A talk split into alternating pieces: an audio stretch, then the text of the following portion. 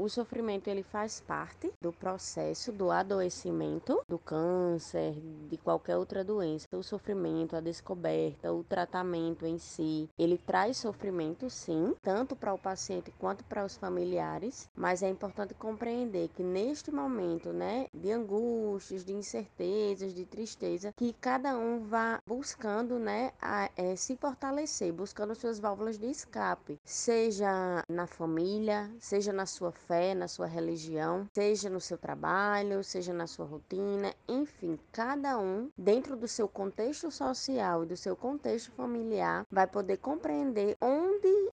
e qual o melhor caminho para se fortalecer, né? Se conhecer, ter uma rede de apoio, né, nesse momento familiar, uma rede de apoio de amigos, uma rede de apoio da própria instituição, né, a qual você está tratando o câncer, e isso faz com que realmente você consiga ter um suporte neste momento de tristeza, de angústia e de incertezas. O que é que te faz ter vontade de encarar o tratamento, ter vontade de viver?